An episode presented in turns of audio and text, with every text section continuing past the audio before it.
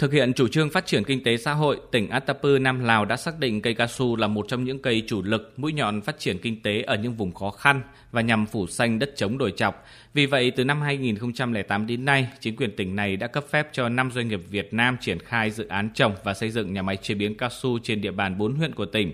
Ông Ponvaser Thong Sĩ Thả Vong, Giám đốc Sở Nông Lâm nghiệp tỉnh Attapeu cho biết, các doanh nghiệp cao su Việt Nam đầu tư trên địa bàn tỉnh không những đem lại hiệu quả kinh tế cao, mà còn làm thay đổi bộ mặt địa phương trong vùng có dự án, tạo việc làm cho hàng ngàn lao động, góp phần thay đổi tư duy và tập quán làm ăn cũ. Ông Ponvaser nhấn mạnh.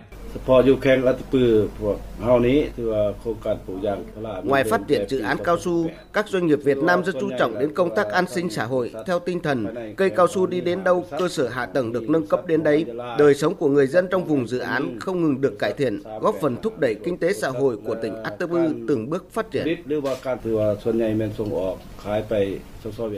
Hiện toàn tỉnh Attapeu có hơn mười lăm nghìn năm trăm ha trồng cây cao su, trong đó diện tích khai thác hơn chín nghìn một trăm ha. Sản lượng mỗi năm trung bình đạt hơn bốn mươi sáu nghìn năm trăm tấn mủ, tổng giá trị xuất khẩu hơn hai mươi ba triệu đô la Mỹ một năm. Theo ông Paul Passart, trong thời gian tới tỉnh này sẽ tiếp tục tạo điều kiện thuận lợi để các doanh nghiệp Việt Nam đầu tư hiệu quả, không ngừng phát triển, đóng góp lớn vào công cuộc xây dựng đất nước Lào, góp phần vun đắp quan hệ hai nước Lào Việt Nam ngày một bền vững.